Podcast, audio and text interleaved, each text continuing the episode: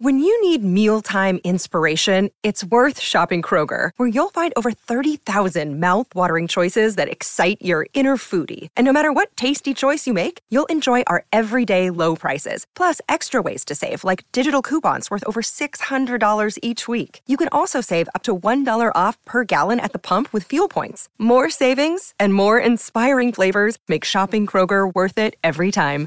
Kroger, fresh for everyone. Fuel restrictions apply.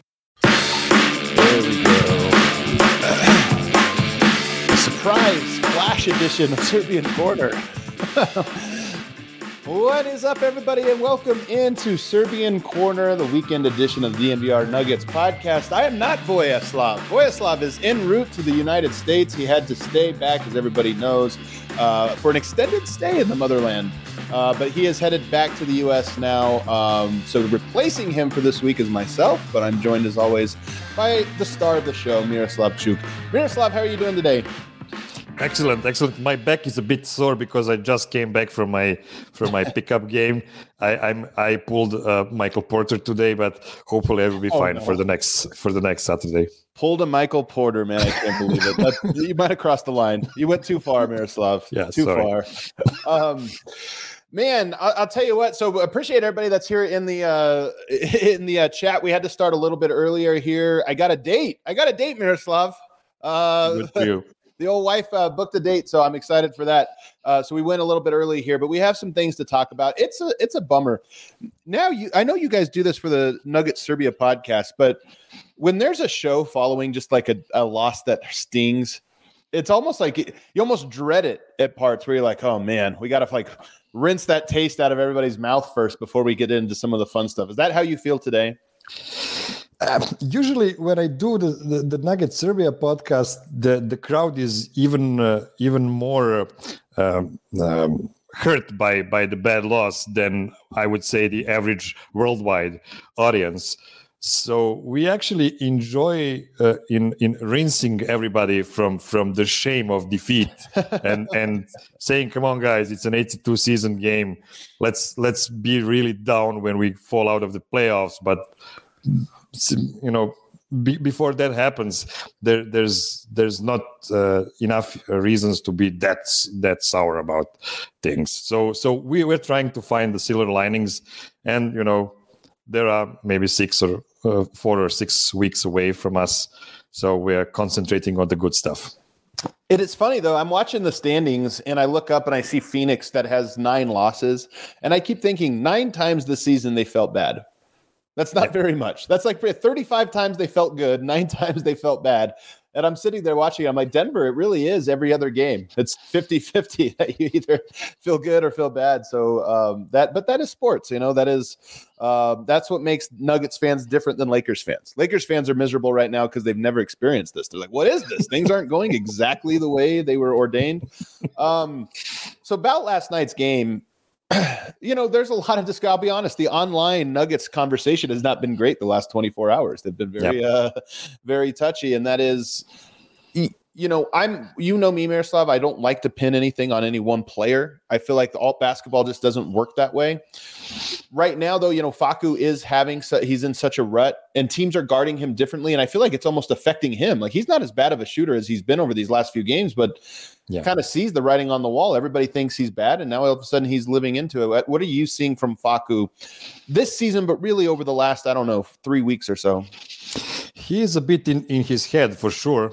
I mean, he was shooting 40% for three last playoffs. Right. It's not such a small sample. It, it, it was like what was it? How many? Six, ten, ten games. Not right. not a not a small sample on a on a really high high uh, uh, intensity games.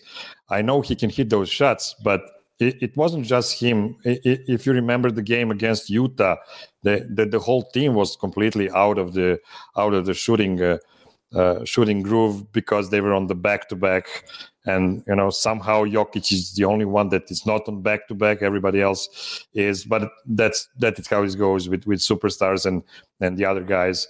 So uh, uh, about Facu, I, I, was I was listening to Matt Moore's Locked On Nuggets show for today, and he spent like good twenty minutes talking about uh, uh, why Facu is is the the the bad grape on the Nuggets roster right now, and uh, yeah. I understand him because uh, Matt Moore is a really great analyst. He is really, really. Uh, he has a really good perspective. He has a lot of basketball knowledge, and he based that on numbers. He he crushes every day, and on video he crushes every day. Thing about him is, like most American analysts, he never saw Facu play outside of the NBA, and this is why I. I said this like 16 months ago when Facu first came to the to the Nuggets on your show. I said, "Listen, guys, this is a true legend of FIBA basketball. This guy single-handedly beat uh, the dream team from Serbia, the, the, the team that had all the stars from Serbia except from Milos Teodosic. Only three years, two and a half years ago, he had Luis Scola and nobody else on the team, and he went all the way to the to the finals of the World Cup. Facu Campazzo really is a world cup class player, and he is a player who is worthy of building around him. Problem is, Nuggets don't have the time to do it. Mm. Nuggets don't have the roster uh, around him for him to be uh, effective. He doesn't have big wings next to him. He doesn't have a rim rolling center next to him. All those things he needs to completely shine, to show his skill on a daily basis, not only against bad teams, but against every kind of teams. I, I really firmly believe Facu Campazzo can be a starter in the NBA for like 10 different teams. Mm. But it's really it's really hard with this kind of uh, with this kind of uh, balance on the roster Nuggets have, unless they they like bring two new guys out of nowhere. I yeah. just I just think he doesn't work with the bench anymore. Yeah, so there's a lot there, and it's interesting. Here, here's where I'm gonna I'm gonna agree with you in, in a large part of this and disagree in, in a small part. So I think there's no question right now that Facu does not fit with the ingredients that the Nuggets can play him with, right? Yeah. And that and at the moment, and one of the things that I think works most against you is with Jokic. Now, you what you're kind of in, indicating is Jokic is also not necessarily a Facu player. Like you need somebody to put lob pressure. That's right on the rim, and maybe there's a bit of a redundancy of talents there that take away from Facu. So I could I could see that, even though Jokic has made almost every type of player work with him, almost every type. So that's a real big mark against Facu. The, where I disagree with you though is when you saying he's worthy of building around. I'm curious. That's the part I'm curious about because I think you're right that if you gave him JaVale McGee or you know Jarrett Allen or something, and then you gave him a couple floor spacing, you know, length with with some shooting around him, could you have something there? Like, yeah, I think actually that would work really well. But the question is, should a team design their roster around him like that. That's the part that I'm not sure. I'm not sure any team says, "Ooh, Facu, we're going to build a second unit around him." But what I will say is, I'm starting to look at the the the front office's thought process coming into this year, and you see how it's played out, and you think, yeah, how how did they think that was going to work with Facu and just really no no spacing, no rim roller, this or that, and it really is like he is being put in the worst version of himself. So where we agree is that I don't think Facu is a hopeless NBA player. The way Matt Moore, you know, my, my colleague at Locked On Nuggets, it really argues for. But I do think he is hopeless in this situation. And where you and I diff- diff- disagree is I don't think it is he's good enough to warrant you bending. Like there's a lot of players out there that could be good if you set the deck perfectly for him, but very few players warrant you actually doing that. Yeah, I agree. He didn't prove it in the NBA to right. to to to his. Uh, you, I'm concentrating on on the rest of his career. He's he's 30. He he played for 29, 29 years outside of the NBA before he came there. So yeah, I know, I know, and I, I understand that, but uh, it, it's just a shame. He yeah. he deserves so much better, and he doesn't deserve, you know, the the the the shame he's being put through by by a lot of outlets because first of all it's not his fault that he's playing as many minutes. As i mentioned last week right right. he shouldn't be playing that many minutes. He should be playing in shorter spurts. He should be changing the tempo of the game. He should be this uh, uh, destructive against uh, another team's offense in short spurts. But if you try to rely on him, you know, with with I mean, what what's that three guard lineup of him and and I can't believe it. But with with Bryn Forbes and, and, and Forbes. what was that? Like, oh my what God. was that?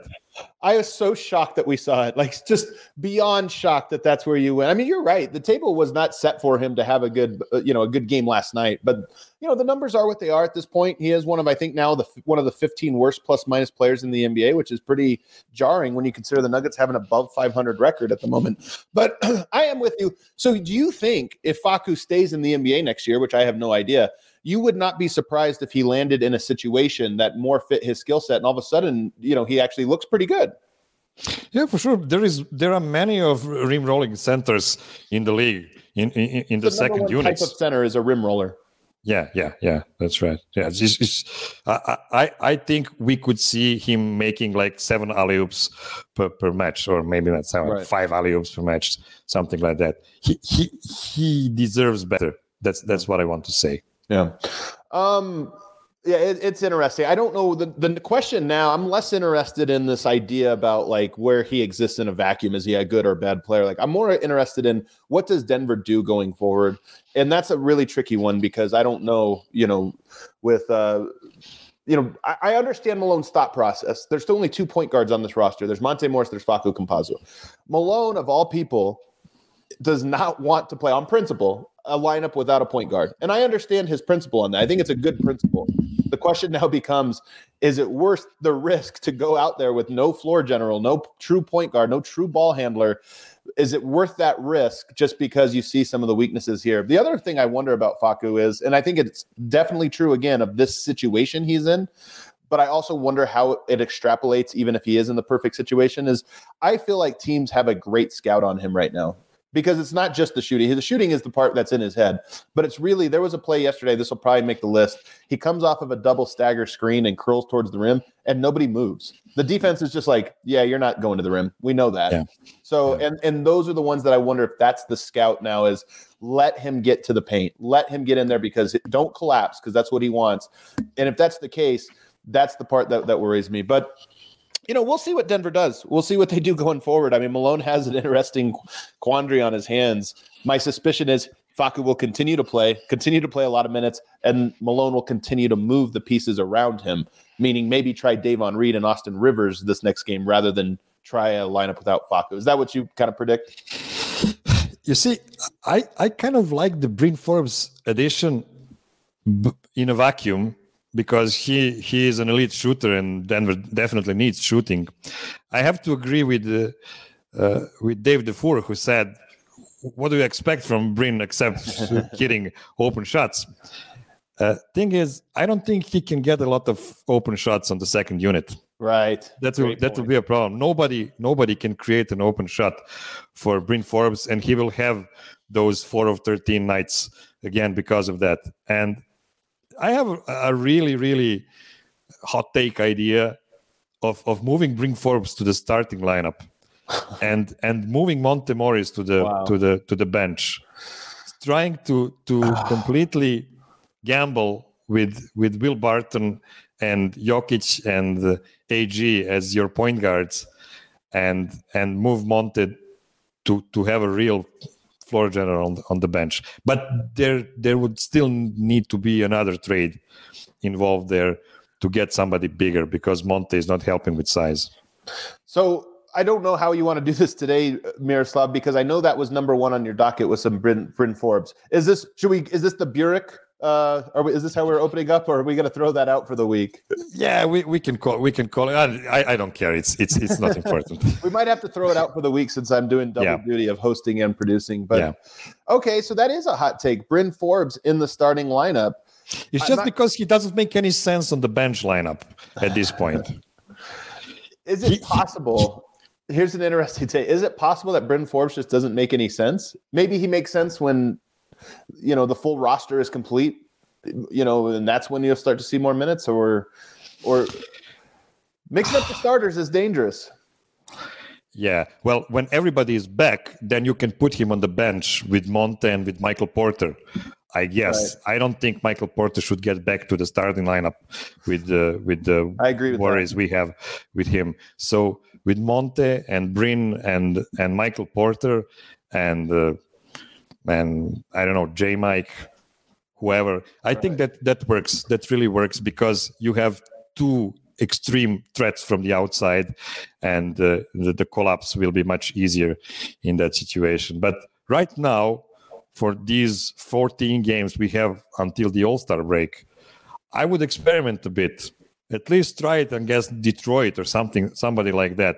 Just try to to see how it looks like, because if Bryn Forbes is your fifth option on the offense, and he's just shooting 48% for three, uh, like a, a fifth option, you can probably live with his defense. I was I was keying on his defense last night, and I have to say, it wasn't terrible. It wasn't great, but he had some he had some uh, deflections that resulted in steals. Even I know he's not he's not guarding anybody really, but he had some lapses at the beginning, but for I'm pretty sure he had no idea, idea what he was supposed to do. Yeah, in the new, was, in the new a system. lot of like looking around and asking guys yeah. like, "Am I? Yeah. Is that me? Yeah. Is that him? Like what? Yeah, yeah, that's right. But at one point, I I, I thought he even fi- find some groove on defense, really. So I would experiment. I mean, it's easy for me. It's not my job on the line. I love Eric's calling me out here. It's hard. I'm doing double D. Why don't you producing, Eric? What's going on here? Come on, man. Uh, it, it, it is tough, man, because I look at this and I go, Bones Hyland scares me in a playoff series. He scares me because he reminds me a lot of Michael Porter, Michael Porter's rookie season, where it's like you're going to get into a playoff series. Teams are going to be like, "Here's our game plan. We're going to go at this guy," and it's going to really because his bad moments are really, really bad. But Denver does need, unlike Bryn Forbes, and even to, Monte Morris can do this in the pick and roll, put pressure on the rim. But Bones Hyland has that ability to get by his man without an advantage. Just, hey, I just dribbled past him. And I don't know that Monte has that ability. Like he needs the pick and roll, he needs sort of these plays. So I look at that and I go, Bryn Forbes is probably taking Bones Hyland's minutes. That's you. If you get to your final form with Monte off the bench, now it comes down to who's the shooting guard, and you have to decide: is it Bones, is it Rivers, is it Bryn? And that's where I get a little bit worried because Bryn Forbes can shoot and is probably a more reliable shooter. But one, Bones is a more important part of the long term operation, and two, he does some things that he can't.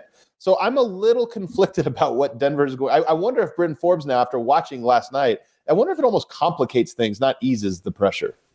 It's also a possibility that they they will try him from, for 10 games and then they can just flip him again because he came alone in a trade. I don't think there is a 30 day, uh, you know, mandatory wait for, for him to be traded again. I might be wrong on that, mm. but you know, he's a salary. He's a four and a half million. You also have Facu on a four million, something like that. You have Zeke on a rookie scale, so it's possible we can we will be we will be seeing another move. But what if Bryn works? I, I was looking a bit at his numbers last season in Milwaukee because this season he's right. playing for San Antonio and right, right. he was playing for San Antonio.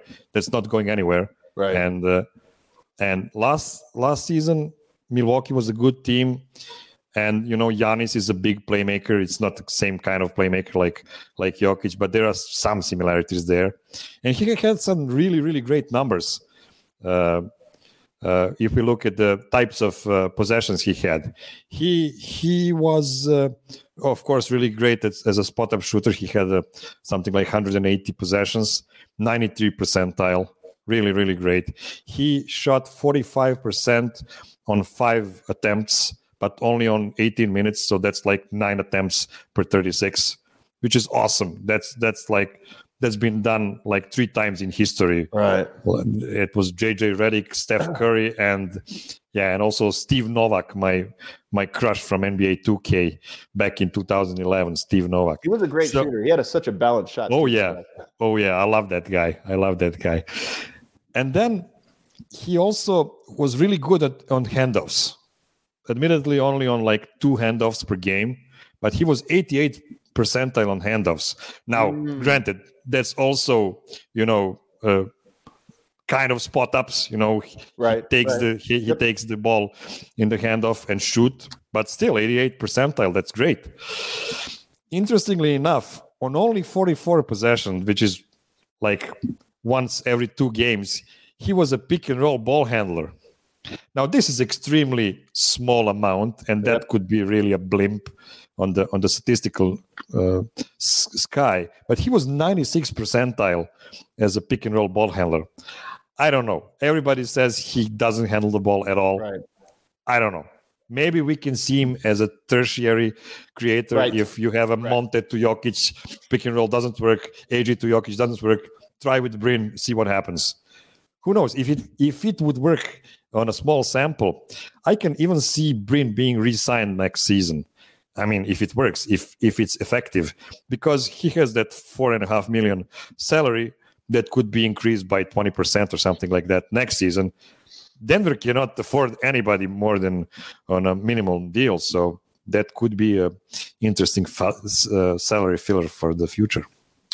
I, it's such an interesting thought. When you talk about tertiary ball handler, I had actually look at it this way. I don't think a Bryn Forbes Jokic pick and roll is going to create the advantage you want.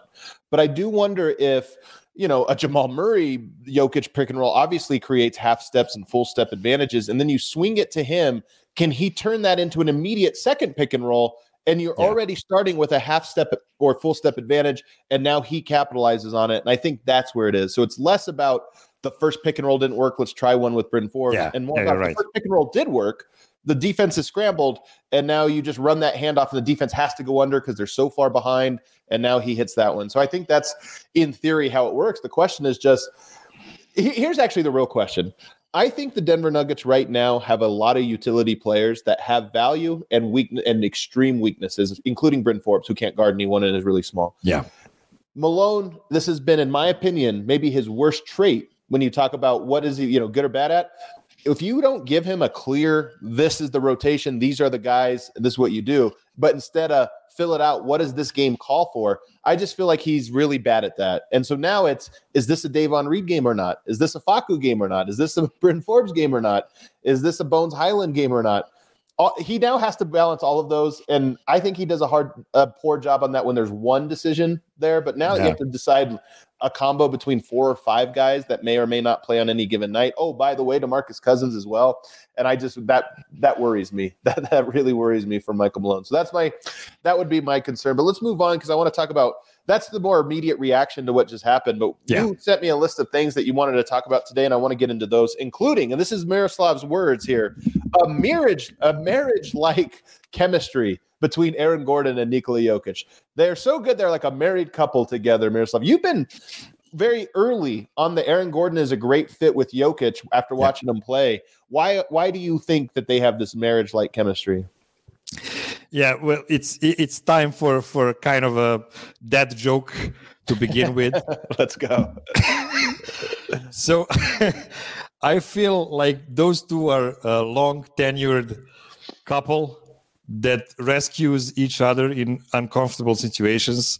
Like, for instance, if you and your wife are uh, hanging out with parents of kids your kids going to school with, and some of uh, one of you start uh, some kind of uh, conversation that is not pleasant to other people because you know you don't know them or whatever. The other the, the other one immediately jumps and change the subject or move it to the comical situation something like that. Right. this is what what nikola and, and and aaron gordon do right now because there are some really really organic situations i can see. Like against the clippers there was this uh, fast break when there was Jokic to AG, AG to Jokic, Jokic to AG, AG back right, to Jokic, like right. four passes. You're right. You don't see that in the NBA. Yeah. I only saw that in like European national teams when the guys played together for 10 years and know exactly how each other breathe. That's that's really that's really a, great thing. Or or maybe yes, of course, the game winner when Jokic chose Aaron Gordon as the finisher. He was not the best shooter on the team at that particular moment, but he trusted Aaron Gordon, not Barton, not Monte. He he chose Aaron Gordon as the as the best option, and he was right. He was right. It's it's really it's really organic bet- between those two. Sometimes Aaron Gordon would just cut at full speed, hundred percent speed, to the to the paint, and Jokic will just find him on that cut, and that turns into explosion on the rim. Right. You you need such such trust between the guys to do that. I mean, they will never be as little as Jokic and Murray just because you know the the difference of the of the positions on right. the court. Of course, Jamal Murray is a great clutch player, yada yada. But you know, Aaron Gordon is a four or three four three slash four, and when they do a switch on a pick and roll, there is never as big of a advantage achieved like with a guard. But I'm really, really loving what I see from them, and I hope it will grow even further. So imagine if Jamal returns to like 90% of the shape for the playoffs and they just do one pick and roll with Jamal, one pick and roll with with AG. Uh, it doesn't have to be a pick and roll. It, it can be whatever with with AG because we've seen so many different actions between those two. That could really, really mess up the the, the defenses on the other side, and I'm I'm really excited about that. I really am. I the play you're talking about the give the give and go on the break. Yeah. It, it's a bummer that didn't get more shine. I mean, by me, I'm saying like that's a bummer for me that I did we didn't give yeah. it because that really was. You're right. That was a great play. That was a unique play. Like those are the type of plays where you're like, man, beautiful, like beautiful. Two very unselfish players. By the way, AG had a pass last night too. That was a skip to the corner to AG, and then he quickly right. threw it into Jeff Green. And you look at that and you go, man, what a great Jokic player a guy that doesn't that sees the next play and can make the pass like real quickly. So I'm with you. I I really like Aaron Gordon way more than I expected to like him. I just love his game. I think Jokic. I'm really curious what Jokic says because he hasn't he doesn't really ever shout him out. But you do see those moments like that where there's just such great chemistry. And I think, man, those guys are going to be so good. And in particular, they're going to be so good once you add a little bit more floor spacing in Jamal and Michael Porter. And I think AG is just really learning how to capitalize on playing with Jokic. That when the spate court opens up, I, I think he's going to feast. I really do. Yeah, I don't remember Jokic speaking much about Jamal Murray as well before the bubble and everything. He was kind of choosing, you know, the the JaMychal Greens of the world and right. and other guys to right. to Facu. I don't know. Some guys he likes to lift up. I, I guess he feels that Aaron Gordon is on a high enough level right now that he doesn't need to to to do anything more outside of the court. They're they're really really clicking well, and and you add Jeff Green to that as well. Jeff Green is also a Jokic player, and that's that's really you just give him veterans, man. I yeah. I, I, don't know, give him give him. Uh, a crazy athletic smart veterans like Jeff Green and uh, right and it's just George Karl influencing you, isn't he?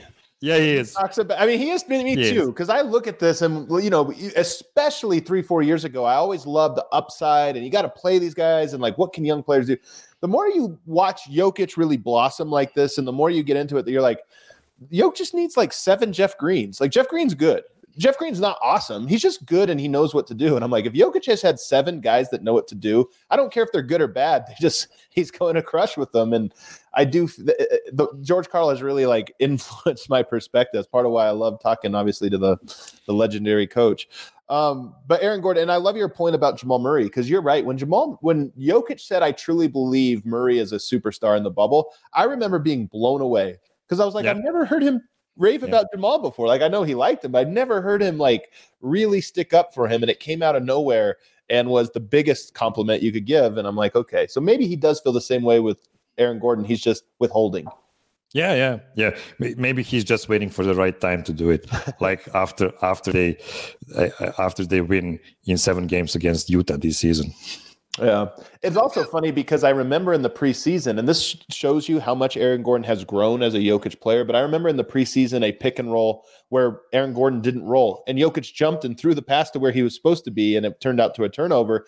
And I remember Jokic being so frustrated. You could see him be like, ah, like he's so mad at Aaron Gordon. So I wonder if it started from that place and now it's here. And look, Jokic. Jokic is funny. One thing I will say about Jokic, he is, I think, slow to compliment people.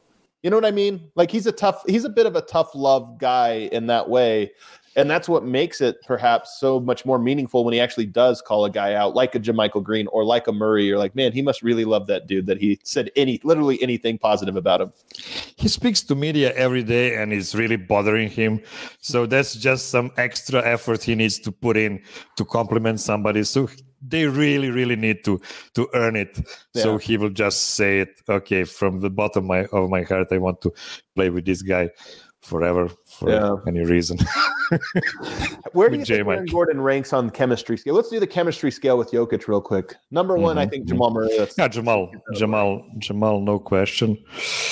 I, I would put him on number two for sure. Wow. Number two, Aaron Gordon. Then uh, I will put uh, I will put uh, Monte and yeah, after Monte, this year in particular, it's just really yeah. Those guys have a great. That's yeah. the thing about moving Monte to the bench is like Monte and Yoke really have a thing going right now. It's it's it's really interesting. I was I was even thinking about you know uh, starting with Jamal when he returns off the bench. Of course, you would be closing with with Jamal, but imagine if Jamal gets in the game on the six minute mark and just destroy worlds completely yeah. fresh. I mean, this this is something the Clippers used to do a lot before, you know, with with Trez Harrell and with uh, with Lou Williams as yeah. their de facto second and third best player playing off the bench. So uh, it's it's really interesting. I don't know. I mean, Monte is a great floor general for the for the bench, but he really needs some bigger guys on the bench. And I have to be honest the, the end game, last three, four minutes against Memphis, I, I should compliment Malone on those last three four minutes because he actually didn't go small at the end like he usually does. He actually started closing with the starters, including Jeff Green, and then he changed Jeff Green with uh, with Zeke Nnaji. And he I like that. Out. He fouled out, but yeah. Yeah, yeah. But he didn't put in a, a third guard. Good he point. tried to, to to continue with a big one. So right yeah, it's it. We'll see some changes from Malone for sure. We'll do it. We, we'll see it. Memphis has so many good shooters that sometimes sometimes I like to analyze this game because I love basketball and I like all the little pieces. And part of me just goes, maybe it is just shooting. maybe the NBA has become so simplified that if you just have five shooters on the court, like it doesn't matter. Your margin for error is so wide that it doesn't matter. And you know, Memphis went cold in the second half, so maybe they're maybe there's just this limit on even if you have all good shooters, guys do just go cold. But when you watch that first half and Ja, like Jokic, this unstoppable player, and then the defense is so compromised that helping off of any of the other four players creates a wide open three. Maybe basketball is that simple. I mean, in today's NBA, I really sometimes I sit here and I think that like when I watch Jeff Green make great screens and cuts, and I'm like, that's awesome. And it's like, yeah, but Michael Porter makes threes. That's way better. Yeah, I, I missed that that time, and they they look exactly like like 18, 19, or was it 17, 18? What was the season they didn't qualify for the for the playoffs 17, by 18. one? 17, 18. Yeah, that was that was a great season. I have to be completely honest. I watched all the games, but I didn't care as much as like like I do today. I wasn't really? emotionally I wasn't emotionally invested in the team in 17 18 like I I am now when they would lose the game, I would look at, at the box score and yeah, Jokic had 22, 12, and 8. And okay, it's okay. They're building up it's it's not their time yet but you know they had that crazy stretch at the end of the season when i really felt okay this might be their time. This, this they they they might get to the playoffs and and try to make some noise in the playoffs of course in the first round not more than that. And i missed that time man because that was so carefree. That was beautiful. Every win was so delightful, and every yeah. loss was ah okay, we'll get them next time. Come on, right. we're right. young and and and powerful. And if you remember that team, they we had like seven guys in double digits back then.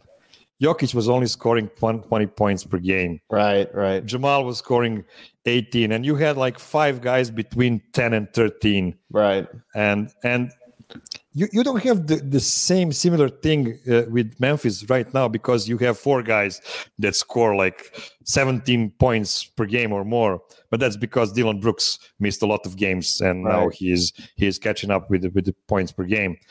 But that team, man, so many competent players, right. and Nuggets used to have that. All they of them was again though. That's the thing is they yeah. Eventually you're going to get to where you talk about guys that can really make an impact on any given game. It's going to be Jokic, Murray, uh, MPJ, Gordon, right. Jeff Green, Barton, Monte. Like they're eventually at a point where on any given night, you expect three or four of those guys to play well. Maybe not all of them, but the volume of players, you're like three or four of those guys are going to play well. And then all these other guys, your Facus, your Rivers, your Bones, even if zero of those guys play well, you're like, it doesn't matter because we had, there's still all these other guys to do so. So I, I, I am very hopeful about the Nuggets, what their final format. And I was thinking about this last night with Facu's struggles. Jamal Murray really just needs to be better at 80% or whatever he comes back at than what Facu is right now, which is actually a pretty low bar if you think about it. Just yeah. Denver's unit they have so far has been very good. Their starting unit bench so bad. Can Murray just replace Facu and be 50% better, you know, than him? And I think it's very likely. And if you do that, games like last night, those are wins. Those aren't losses. So that's right. And Memphis is a good team. We got to keep it moving though, because I want to hit some of these topics that you sent me here. What will the Nuggets record be at the All Star break? Um, so without rein before prior to rein, reinforcements, what are you yeah, thinking? Yeah, yeah, yeah. So right now they are. Let me see, twenty three and twenty one.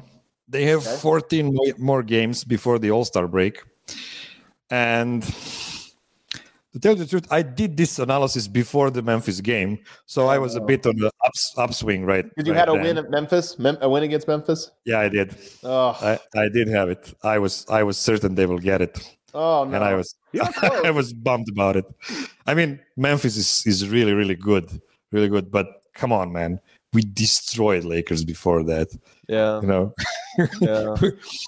Uh, I mean, we didn't Clippers. destroy the Clippers like we should have, right. but you know, there were some some uh, some silver linings f- from those games and then you had the Utah game that was you know back on back to back, right. and nobody could hit any anything. And that was that was the Jokic game when when he said everybody knows they can shoot, right? Correct. He was correct. He, they shot like four of 33 from the three point line. I mean, what's up with that? He was he was correct. That is right. Every shot was was was short. They just didn't have their legs behind uh, under them. So when I was analyzing this, I thought they will go nine and five in these 14 games, and it's not an easy schedule because I think they will lose a game against the Nets on the back to back they will lose against the Bucks in Milwaukee. They will lose against the Jazz, of course, on the back to back. so then, lame. So lame. Then listen, so listen, annoying. man. Then again against the Nets on the back to back. Oh God. So both games against the Nets on the back to back. And then against the Raptors on the back to back as well. So they have four back-to-back series in next 14, 14 games. Brooklyn is not a back-to-back the second time. It's not? No, there's mm. there's a day off. They played New Orleans on the fourth. They played Brooklyn okay. on the sixth. I might have made that mistake. Okay, still a lose. Still, yeah. still a loss. I don't know. I don't. I, game, yeah. yeah, it will be a tough one. But I do predict two good wins okay. in this series, and that's the one against the Bucks at home. Okay and then against the Warriors on the road just before the All Star break. Oh, okay. I'm low on the Warriors. They're really bad right now. I'm really. You know what? What's their record without without? Uh, oh man, uh, yeah, it's four and seven or something like four that. and seven. Yeah. And you know what's their record when Steph uh, hits three or less threes? What is it? Six and six. Yeah, but you know something, he does. That's only twelve games all year. He has hit like most of the time. Yeah, he does hit more than three. So I agree, I agree. But but he has he had some really horrid horrid shooting nights along with those great ones. I'm so curious to see what games they rest Yoke. I would suspect, and I think they need to. I mean, look, they lost all their players last year. I'm not trying to like jinx this or curse or, or, or scare anyone, but they lost all of their guys last year at the part of the schedule that was unfair, where all of these games were happening in a short span, and they tried to plow through. And you lose, start losing Barton, you lose Monte, you lose Murray, you lose. And to me, I look at that and I go, The Nuggets have that road trip where, by the way, road means you're not sleeping as much because you have these weird travel hours and all this yeah. or that. They have all of those games and back to back. So I think you got Demarcus Cousins at Brooklyn on a back to back. Don't play Jokic that game. Just don't. You're probably not going to win anyway. And there's just no point. Give him three days off between the 25th and the 28th. Let him sit that one out. You play Utah. This one's tough because it's a divisional team. You play Utah on the second night of a back to back. Don't play him. Just don't play him. Like you have to punt those games. Your odds of winning are low anyway. I know you don't want to be coming to this where you're punting, you know, where you get used to saying we're not trying, but I'm telling you, we're so close to Murray coming back. Don't lose another player that handicaps you right before yeah. that. And to me, I, I just I'm praying that the Nuggets are have learned a lesson in the past years. Would you be fine if they're 500 before the All Star break? Well, it's tough because I think they have a, the six game road trip. By the end of that road trip, uh, and actually, so when you say before the All Star break, the All Star break happens February 16th is their last game. Yeah. They come back from that and have another two out of three on the road to me, it's after that period that you look at and say, okay, then they're going to have like five more home games than road games to close out the year. So if they're 500, really sneaky, they're a little bit better. Would I be happy? No. But is it reasonable? I think sadly, it probably is reasonable. Yeah. It's a bummer. so, so mediocre. uh, Kafana Jokic. I don't know what this means. Kafana Jokic. Yeah, Kafana is is uh, is a bar slash restaurant. You know. Okay. But it, it's the one I, I, don't know if you remember Jokic's picture like like from last year when he just came to to to to Sombor and you you see the bottle of Jelen beer in front of him and a lot of cigarettes all around and the uh, the tablecloth that is like in squares red and white squares something like that so it's it's a very uh, a foggy place Okay. You know, usually have live music, but it's just a corner where where we should we should speak about Jokic. Oh, oh I, I got you. Okay, so that's what it is. So Jokic has four triple doubles in a row. Three of those were yep. 30 point triple doubles. This last one, it was bummer because I bet on the 30 point triple double. I came up short. He yeah. only had 26, a little too passive in the first quarter. But yeah. uh, triple, he's just in a, a triple double streak right now. And really, he's had some real peaks. The first like 10 days of the season, Jokic was playing some of the best ball I've ever seen. But over this last four or five games, is right back up there to that same yeah. level. And I think it coincides. Honestly, the season coincides with when Denver's first unit is healthy with Jeff Green and, and Aaron Gordon and Will Barton and Monte. Jokic's numbers have been through the roof. So I my personal opinion is this Jokic we're seeing, he's here as long as that lineup is together. And then when Murray comes back, might even go up a whole other level. Yeah, well, some of his numbers might drop, but they might be better because of it because you know right. he doesn't have to play all of those four quarters and and such stuff. But this week he was 29 13 and 12 on 62 50 87 shooting splits. That's insanity. I know it's a four four game stretch. It's not a big it's not a big sample you know should that... have player of the week though right? Yeah. I mean, I don't know what LeBron did this week. I'll have to check, but you know. they were two and two, so yeah. It always is tough. I. I, I, don't think he'll get a single a single player of the week this season for some for some reason.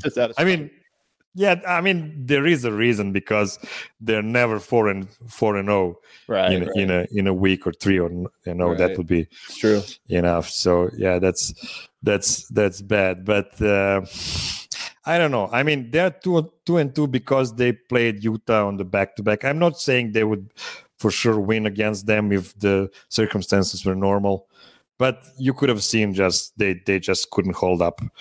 You know, if if they shot like like 35% for the three on that on that match, that's that's an even even matchup. So yeah, it's it, it was a bummer. But I'm glad this week we saw Jokic meeting Baba. yeah. That, that that was a real highlight for me.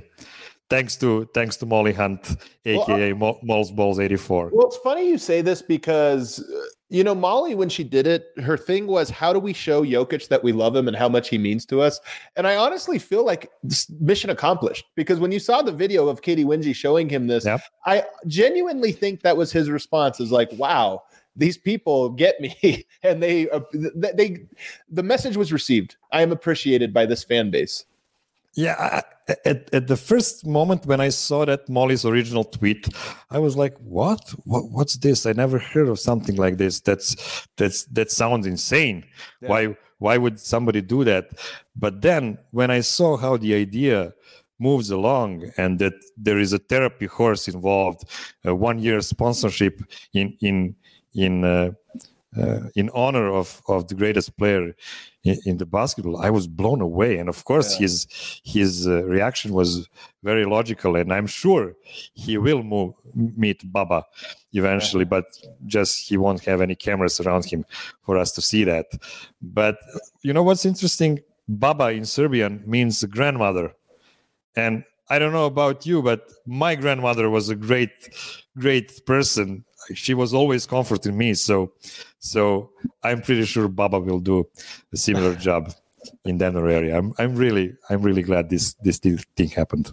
Uh, I am as well. Great job by Molly. And you know what's funny? Uh, when we were just talking about you know Jokic's triple doubles, four in a row right now.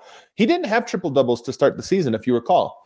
And I yeah, think right. part of this was because Michael Porter was basically turned into Facu for, for, for 10 games because he was injured, like he couldn't score.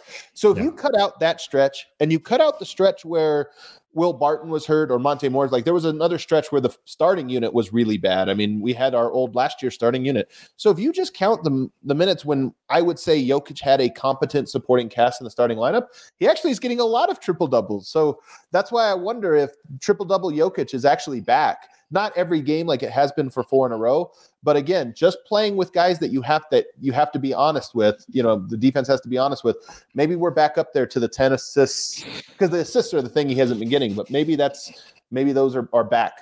I don't know. Interesting, interesting thing about it. If you look at the tally of his triple doubles per seasons, the only season he didn't have any triple doubles was his rookie season because he was playing right. on limited minutes. But then he had like six in his second year, then 10, then 12, 13, 16. And this team, this season, I really feel he can hit that 20, 20 mark because he's already at 11. He played in 39 games. He yeah. still has like 38 games left. Right. I really feel he can do it. I, I wonder what, what you think. Will it be harder for him to hit the triple doubles when everybody turns, no. or will it be easier? Easier, so much easier. I really believe it because you have to guard. Like, even when you just talk about Jamal Murray being back, who knows how many minutes? It's just one more shooter that people are going to be like, I can't help off of this guy. It's my job. I can't help off. So I think significantly easier. My only question with Yoke in that regard is will he stay as aggressive as we have seen as a scorer? Because I honestly believe he does things different. He always sets the table first takes over later. I really wonder when Murray comes back if he can make life easy on Murray by taking over first so that the defense is double, double, double, everybody, sending everybody. And then you go like, all right, Murray, you're going to get a lot of open shots right now because they're not leaving me open. And I think that would be the rest. To me, that would be the recipe for success. But we got to close up here, Miroslav, because I I got to run or I'm going to get divorced. Yeah. But uh, I want to. Last week we missed out on this, and I want to bring it up. There is a Serbian, a Serbian basketball legend I want to learn about here uh, from Sombor, and it's not Nikola Jokic. Yes. So, in today's fact of the week, Serbian fact of the week, I'll tell you a story about the first basketball superstar born in Sombor, Serbia in 1938. His name was Radivoj Korać. His nickname was Žućko, which means ginger.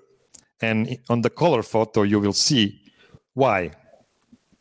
Yeah. So maybe you you can see why he was called that out, that Ginger. uniform is. My goodness. oh yeah, very tight. He, he, he played like in the Andre the Giant or something like a wrestler. Uh, he played in the '60s. Come on, that that yeah. was very normal 60 years ago. So he played for 15 seasons. First 13 of them for OKK Belgrade, which is interestingly enough former Voyas club where he averaged insane 30.7 points per game in a 40 minutes game. I'm talking about Radivoj, not Voja. I don't know about Voya's, Voya's averages.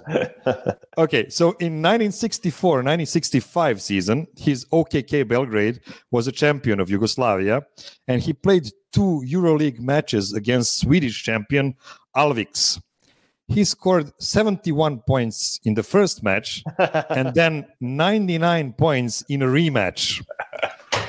this record still stands in the EuroLeague history. 99 is a bummer though, man. I 99 in a 40 minutes game. 49 point triple double. It's just a little disappointing. Yeah, so no threes in 40 minutes game. Come on, yeah. man. 99 99 points. Come on. Interestingly enough, his EuroLeague average for his career was 43.6 points per game. He won six medals for Yugoslavia in the Olympics, World Cup, and Eurobasket all of them, most of them were silver medals. That was the time before Yugoslavia really started collecting yeah. gold medals on the big on the big scene. That started in, in the 70s. Unfortunately, he died in a car accident near Sarajevo on June 2nd, 1969. He was only 30 years old. Man, a lot like Drazen Petrovic. Very, very similar, very similar yeah. story like Drazen. And uh, since then, there were no basketball games in Yugoslavia on June 2nd in honor of his. Oh, wow. This, this is actually the place where he died on the oh, road oh, wow. near Sarajevo. He was so actually, I, I, believe, he was, he was traveling to, to meet his teammates for a national team game in Sarajevo, and he just wow. never never arrived to the spot. So the Serbian Basketball Cup, which is the equivalent of the in-season tournament that is going to happen in the NBA too, is called Zhutko's left hand because Zhutko was a left-handed sniper, and you can see the trophy wow. in this photo. So yeah, before that's that, cool name for a that's like the Larry O'Brien, but it would be like the Larry O'Brien left hand. I like yeah, yeah. Actually, before that, the the second best European champ uh, tournament after EuroLeague was also called uh, uh, Cup of Radivoj Korać, but then they changed it after after like 30 years or something like that. So that was basically the story of of Sombor's own Radivoj Korać Zhutko. I love it. That's a great story. So it's interesting. Sombor, a little factory of uh, superstars. Uh, before we get out of here, I'm going to ask you one question, and I, it's not on the docket here, but we're going to talk about this tomorrow either on the pregame or postgame or maybe both. But I don't know if you heard the Keeping It 1000 podcast with George Karl this week. He slipped it by me the first time and I didn't respond. So he felt like he had to say it a second time. Like I did, when you're hosting, you know how it is. Sometimes if somebody will say something at the very end, but you're just focused, reading notes or doing something. I missed it. He says he expects, like he predicts, not that it's possible. He said he predicts when it's all said and done, Nikola Jokic will be a top 10 player in NBA history not a top 10 player currently or of this era in NBA history. When you start to think about what that means, he's passing up a Kobe, a Curry, a KD, uh, a Shaquille O'Neal. He's pat the, the names that he that George Karl, one of the, the sixth winningest coach in NBA history, predicts. It's pretty. What, what are you? What's your reaction to that? George is turning Serbian, man. there, there's there's nothing else to, to, say about that. I mean, do you think I'm higher or or lower on Jokic than George? I mean, come on. This are you higher than uh, so? Are you higher in that? I mean, look. the, the, advanced stats suggest that it's within the that George is just saying yeah. what the advanced stats clarify. But let's be honest, man to be a top 10 player of all time, you don't just have to be great. You have to do great things on the biggest stages. And, you know, we've seen Yoke be very, very good in the playoffs, but that that that's predicting some pretty lofty things for Jokic ahead, not behind.